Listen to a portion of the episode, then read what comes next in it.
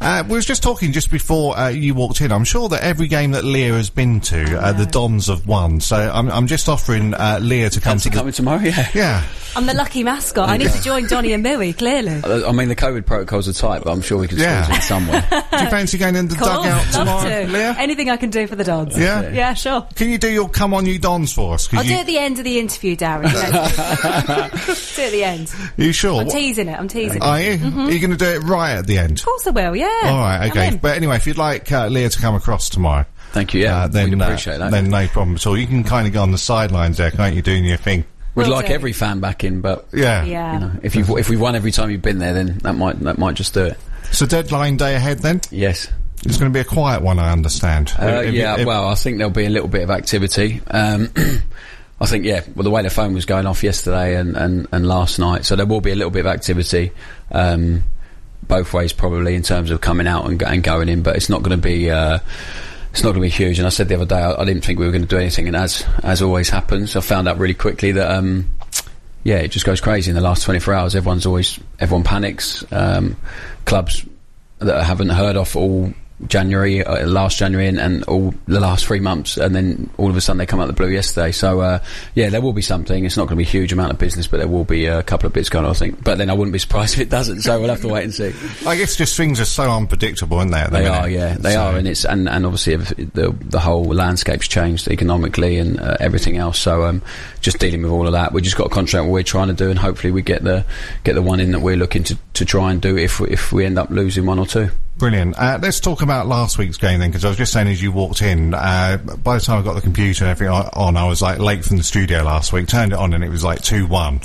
And kind of thought, yeah, I just can't believe that I've missed those first three goals. And then I was watching the rest of it and I thought, you know, this is like literally our game to win here.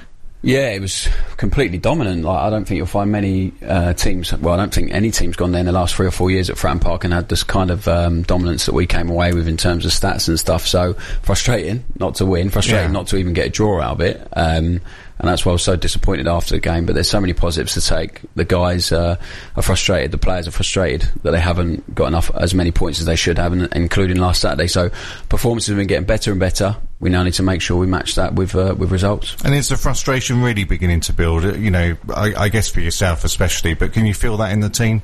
Well, I think if you watched this last last week and the week before, you, you're not looking. If if you're a neutral and you, someone tells you after the game that one of the teams is bottom of the league, I don't think you're looking at us in either game.